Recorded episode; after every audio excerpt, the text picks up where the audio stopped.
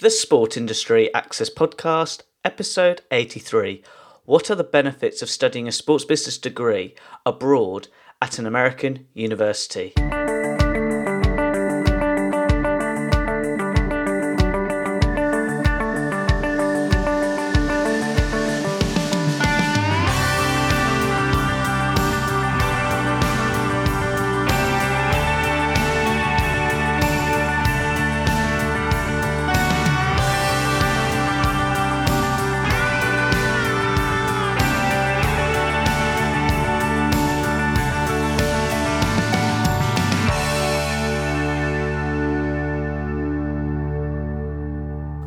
Welcome to another episode of the Sport Industry Access Podcast. I'm your host, Ed Bowers. If you haven't already, sign up to my free sports career course, where in seven days I explain how you can pursue a career in the sports industry after university. So go to education2sport.com and sign up today. As always, my goal each week is to provide you a special guest who will inspire and encourage you to be the best you can be in your current profession, especially if you have an interest in pursuing a career in the sports industry. I hope today's episode can be useful to you with regards to your interests and needs. Now, getting back to today's show, this week's special guest is James Chaudry. James is from the United Kingdom and a sports scholar at the University of South Florida. During his time studying sport, he has worked with a variety of sports organisations and sports industry in America, which he will share during our chat. And for that reason, it's great to have James as a special guest on the show. That's when today's episode, James will share his sports career ambitions and explain to you the benefits of studying sports abroad in America. James, it's great to have you on the show. Please, can you share to the listeners your sports career journey so far? When did it all start? Yes, absolutely. Um, so it started when I was really young, and as with most, it's on the athlete side. So tennis was really my passion, although I played many sports uh, when I was young, especially throughout school. I was part of the LTA's program with the tennis and uh, future stars, and at the age of 13, moved away to the University of Bath, where I was part of the LTA Tennis Academy there from there, got to really got to travel the world and um, had a very high international junior ranking, which took me to the Grand Slams, which took me to all the different continents around the world. And it was, for me, tennis was really my passion. And it afforded me the opportunity to go to college in the States, where I did my undergrad and then got to play professionally. But because of my um, athletic side, that's what really gave me a lot of the opportunities to start in the States, or at least start my path down the sports business world. Out of interest, James, just for anybody who's interested in becoming an elite athlete, is there a big gap between competing at college level than professional? Do you know, there is and there isn't. Um, and I think it all comes down to the individual themselves. And it's like anything in life. If you find self motivation, you're going to be successful. But what you have to do is really reflect on yourself as a person and what your strengths are. It's very easy for coaches and people around you to either talk you up or talk you down on certain points. But unless you truly believe them and you aspire to either make your weaknesses stronger or to make your strengths become the best, then uh, you don't really have that that same chance. It's very easy when things are going right and wrong in a team situation because you've got everyone there to pick you up. But from a tennis perspective, when you're out there on the court all alone and when you're traveling the world and there's there's no one else really in your corner. Yes, of course you've got your parents to fall back on and your individual coach, but they can't be out there doing it for you and it can be a very lonely place. So you have to really look inside yourself and you've got to find something deep inside yourself to really motivate you. Um, the people that stick through it uh, and the ones that really work on themselves, not just their games, are the ones that tend to succeed. And of course, to make that very, very top level, you you do need a special uh, talent in there as well. It can't all come from hard work. You do need some talent. Out of interest, what have you learned from that experience to where you are now from a career perspective in sport? It's funny you say that because my playing style was not, I wasn't the greatest ball striker of all time. I didn't look like Federer out there. I, I just had to work hard. I had to be physically very good and I had to really use my mind to think on the court. Um, and I obviously got to a pretty decent level, but that really sort of showed me that whatever I do in life doesn't matter if there are people more talented. You've you've got to work on yourself, and you've got to you've got to have that drive to do better yourself. And um, I think for me, one of the the greatest assets I had was the ability to think in pressure situations and to calm myself down. And that's the same in the working world. If you can take some time to think about the problems that you're facing right now, and you can try and put together a strategy to move forward, just like in tennis. Okay, I'm having a bad match, or this person's really good at this, this, and this. Trying to just slow everything down, put a strategy in front to chip away at things one one little bit at a time, and I think that really that has really helped me move forward in the sport business world. Out of interest, what inspired you to study sport business? Well, firstly, that was a, that's a good question. Probably a very loaded question in, in my book, but um, firstly, I wanted to be involved in the industry that gave me such a passion when I was young. So what you hear from a lot of people is, "Oh, I love sports." Well, that's great. Most people love sports, it's, but why do you have a passion? And for me, the passion was to it gives you sports gives you a platform that no other, nothing else does, and that's what really drove me to try and be successful within my tennis career. So I wanted to help others use sports as a platform to be the best they can be and to have that voice, and it just so fitted in. But I did a my uh, bachelor's degree was in business administration, especially in marketing. Um, so it, it was quite a good fit because I really wanted to stay within the industry, but I also wanted to improve things and give people a voice and be able to showcase different things. Um, again, like I alluded to earlier, I traveled a lot. So I saw some great parts of the world. I saw some bad parts of the world. I saw some tournaments run really, really well. I saw some run really, really badly. And it's a case of okay, how do we take different cultures? How do we take places that are really innovative versus very old school places? And how do we move everything forward? And, and, and from a player's perspective, or for athletes, or from a fan's perspective, how do we create the best atmosphere or the best environment for that event to go on? I think you just highlighted a really key point that different sporting cultures is really important to highlight from a business perspective. Just relating to today's main topic, then, what are the benefits of studying sports business abroad? So, in your case, it was America. I think well, the biggest thing that I, and I will allude to this a lot, and anyone that knows me well will say culture is one of the key parts of sport. And wherever you go around the world, sport means something different and the way you consume sport is different. And I, th- I think for me, going to the US, it made a lot of sense because they're very forward thinking in terms of sport. And it's not just from the fact that they have four major sports, it's the fact that the business in, industry around sport is so different. So there, it's a way of trying to take away the problem with products on the field or on the court or on the ice or whatever. Because as we see in the UK or especially in European leagues, the product on the field is really going to affect revenues and, and what drives people to the games. In the States, they're really trying to bridge that gap. And stadiums are really tr- becoming entertainment facilities. And it's how do you be able to attract casual fans or the avid the avid fans are going to go regardless whether you're doing well or badly, right? They're, they're hardcore supporters. But it's how do you attract those casual fans when maybe the product on the court or the ice or the field or the pitch is, is not quite there or having a bad year? And I think they're doing a really good job with that. Now, for me, it was interesting because when I first went out to the States, I thought of a lot of it as just noise.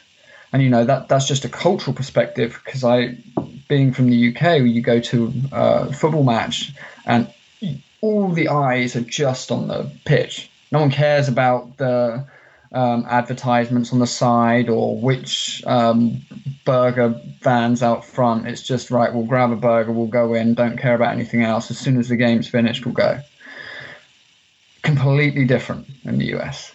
It's everyone's taking notice of the signage in the outfield, or they're looking at the big video boards for the commercials, or all the little entertainment pieces that go around. They care about the food and beverage in the in the stadium or the facility. So it's just looking at it from a very different perspective.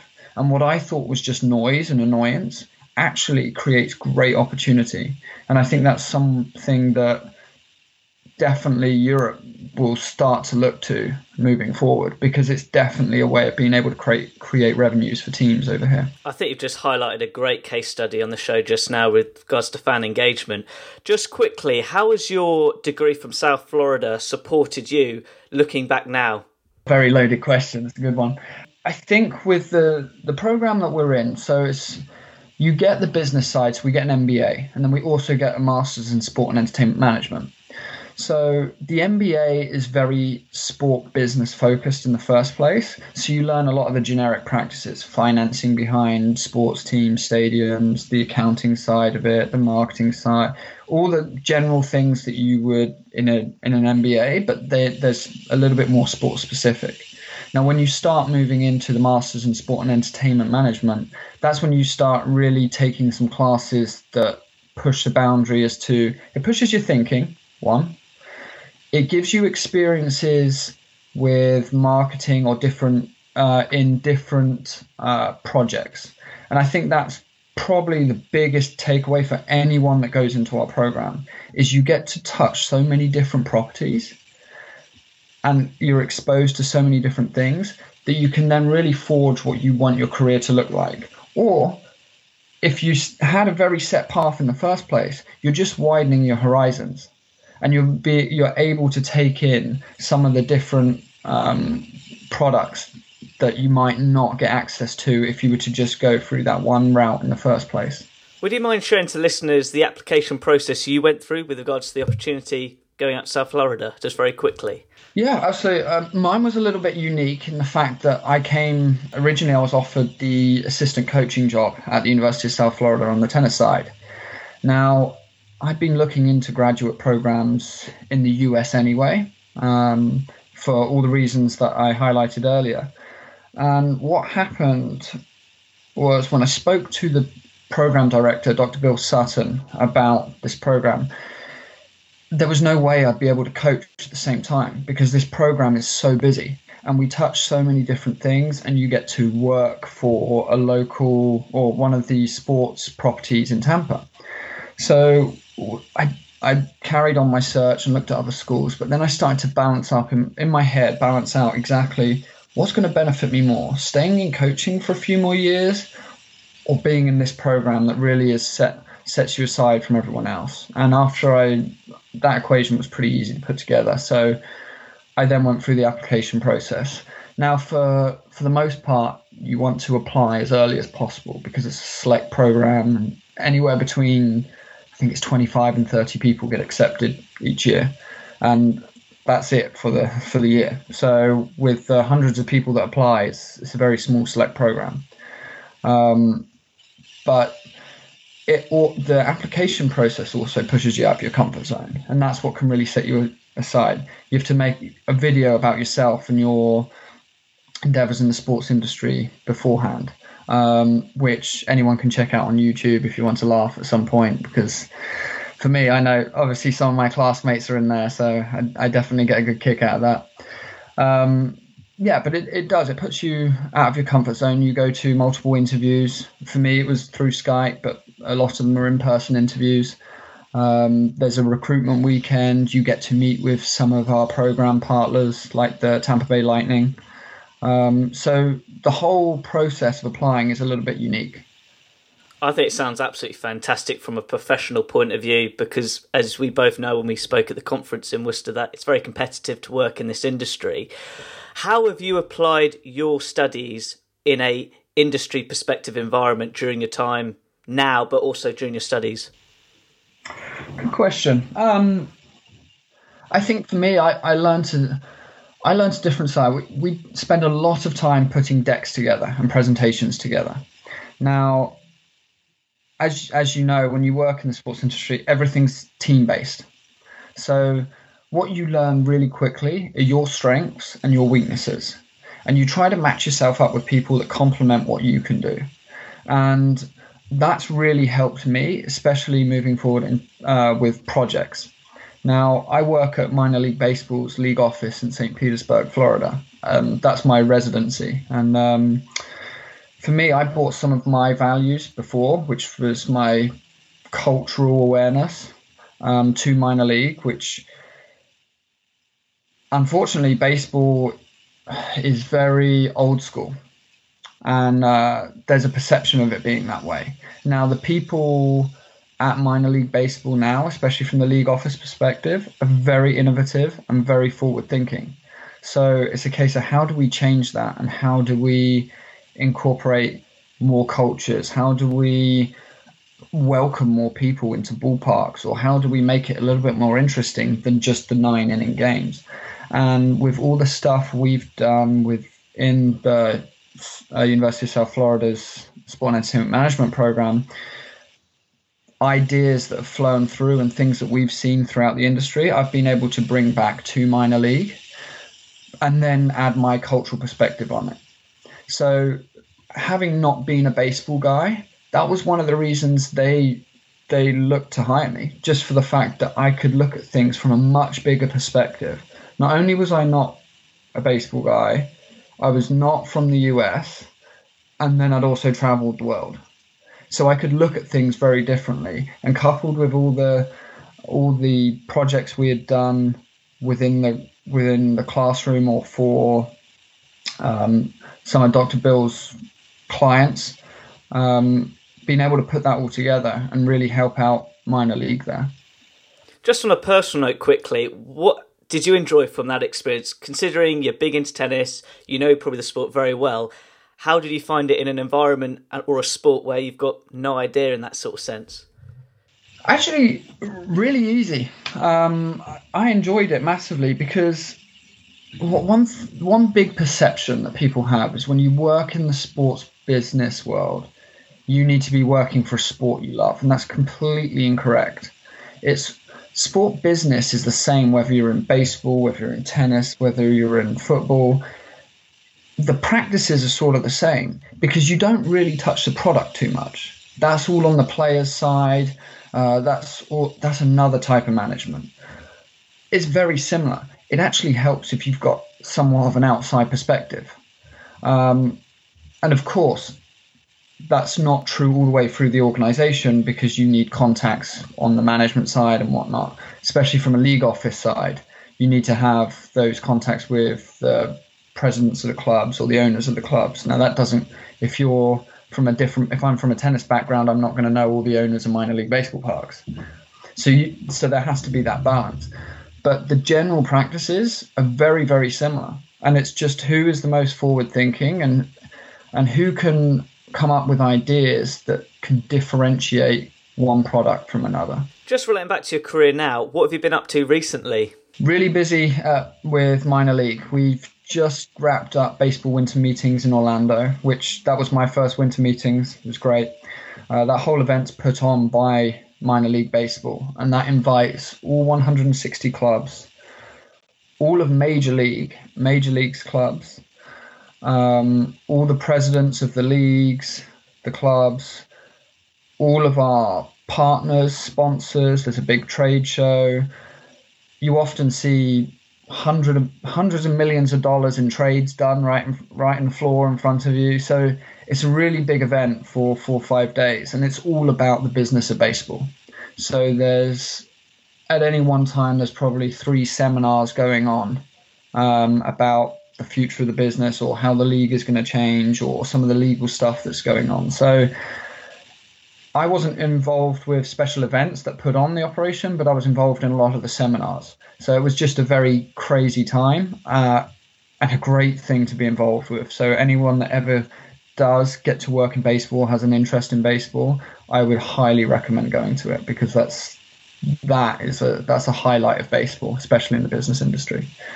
But um, other than that, we had recently come to on a trip to the UK, uh, where obviously we got introduced at the sports con- sports conference, and um, that obviously took up a huge amount of my time because I organised the whole trip.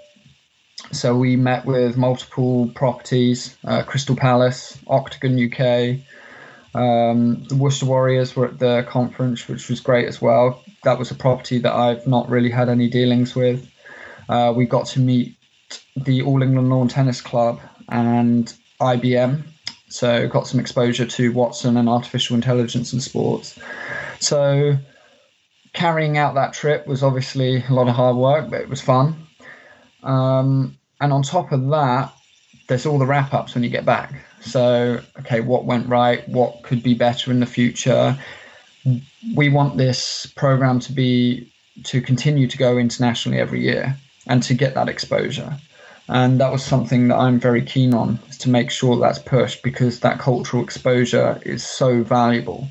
Um, and most of the students, well, all of the students that came back not only loved the trip, but they they all mentioned how they couldn't believe there was such little sponsorship at the England Germany game, for example. They were mesmerized that people only cared about the product on the pitch. So was, those sort of things are really, really valuable for people to see. Um, so just going through the recaps of that and seeing how we can make it better for next year or we can change things up has uh, also been taking up a lot of time. But um, good time. It's it's not it's not time that sort of ticks by slowly. It's um, it's all been a lot of fun. Just on a personal note, James, what have you enjoyed the most from your sports career journey so far, looking back right now? Wow, full of tough questions. Um, I think it, it's so varied because I obviously have it from a playing perspective, and I could highlight so many different playing perspectives. But um, from the sport business side, I'm I'm really enjoying working at minor league. It's it's a challenge, um, but I'm really enjoying it. So, what basically what I do, I work in market strategy and research. Now, the way minor league is set up, we have 160 clubs, but we don't really own, from a league office perspective, we don't really own anything. There's 14 leagues, and they're all run separately. Okay, so we have some sort of say in the way they're shaped and whatnot. But working on the market strategy and research side, because we own no assets at all, we basically have to come up with a whole lot of nothing and then tell everyone what that whole lot of nothing is worth and then try and sell that whole lot of nothing. Now, I like to think that the team that is around me are very, very creative and we pull out some great ideas. And I'd love to quickly highlight a Hispanic initiative we're going after now, which is trying to rebrand some of the clubs for series of games in not just not just under his, a Hispanic name, but also changing the cap, the baseball caps, and the uniforms, and then everything in the stadium being in Spanish for the night and this sort of stuff. So that those sort of things are ideas that we just come up with. We don't, still don't own anything there, but it's a case of right. We're now going to hopefully get an increase of X percent into the ballparks for those nights. That's a very ownable platform for uh, for a national sponsor.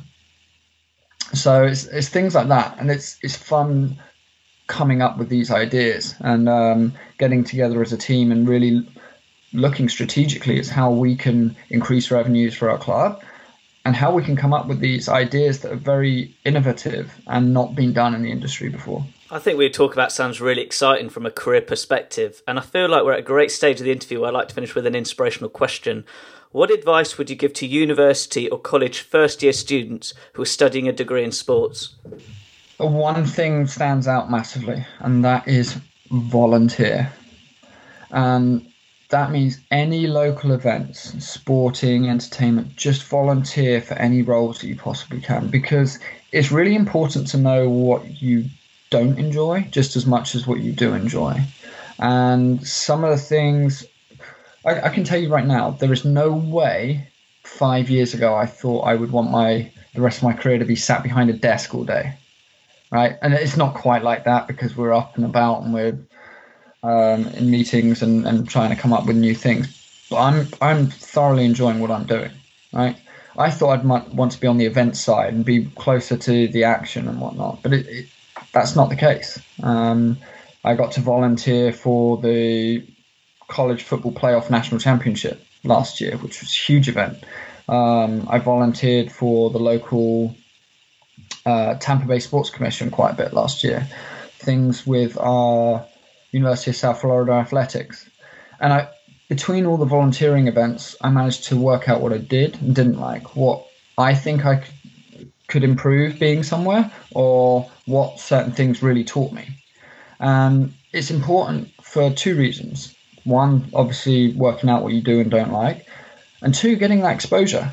You're going to meet people and network with people in every little part of the every part of the industry if you do that.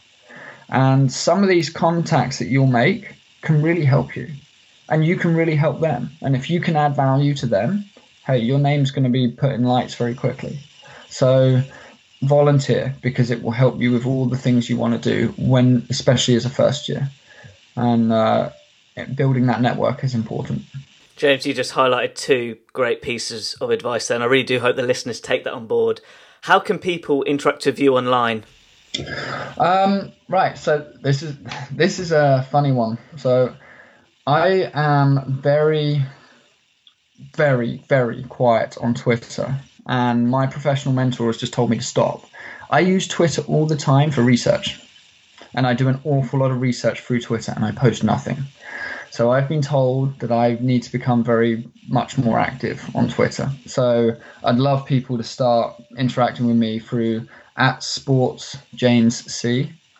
Um, anyone can add me on LinkedIn. I would be more than happy to share ideas, give some advice to young students or people that are trying to forge their way into the industry. And I'd love to hear from people that have experiences as well. So, LinkedIn, Twitter, I'm also on Facebook. Definitely, I'm, I'm more than open to speaking to people. I, I love meeting new people in the sports industry, and like I said to my advice for first years, you never know who you might meet, who you might work for, who might work for you in the future. Absolutely, that is great. To all the listeners listening in, all those links will be on my website relating to this blog post. James, it's been absolutely brilliant chatting with you today. Thank you very much. Ed, a pleasure. Thank you. Wow, what a fantastic interview by James and I really, really do hope you enjoyed that as much as I did. For me, this is why I love the work I do. Speaking to people like James, who are the next generation of sports scholars, who are going to be leaders in this industry without a shadow of a doubt. And the reason why I'm so passionate with my response to this chat is if you're a student studying sport right now, I can guarantee you if you take all those pieces of advice that James mentioned during our chat, you will be working in the sports industry without a doubt. And for me, it's really important for me to highlight this during the ending because this is the purpose of this podcast show. It's to help you and me understand how we can be the next leader in the sports industry. And from a business perspective in sports, especially where James went in detail with his work experience or where he's working at in the baseball world, and his environment, his background, which was tennis, and how we can contribute to a totally different sport. It just indicates how you can add value in the sport you compete, which you're passionate about, and how your experiences can be applied to a totally different sport, totally different sector of the sports industry in where you can add value. If I can give you one piece of advice from this interview, is I highly recommend you re-listening to it especially if you're a first year student, because you'll learn a lot from it and it will get you more prepared for your final year when you graduate. Now, as always, at the end of each interview, I like to finish with an inspirational quote from my guest speaker. James said, There is one thing that stands out which university first year students should do, and that is volunteer. One, you'll find out what you do and don't like. Two, you'll get the exposure you need by meeting new people and building a network, which is so important in this industry.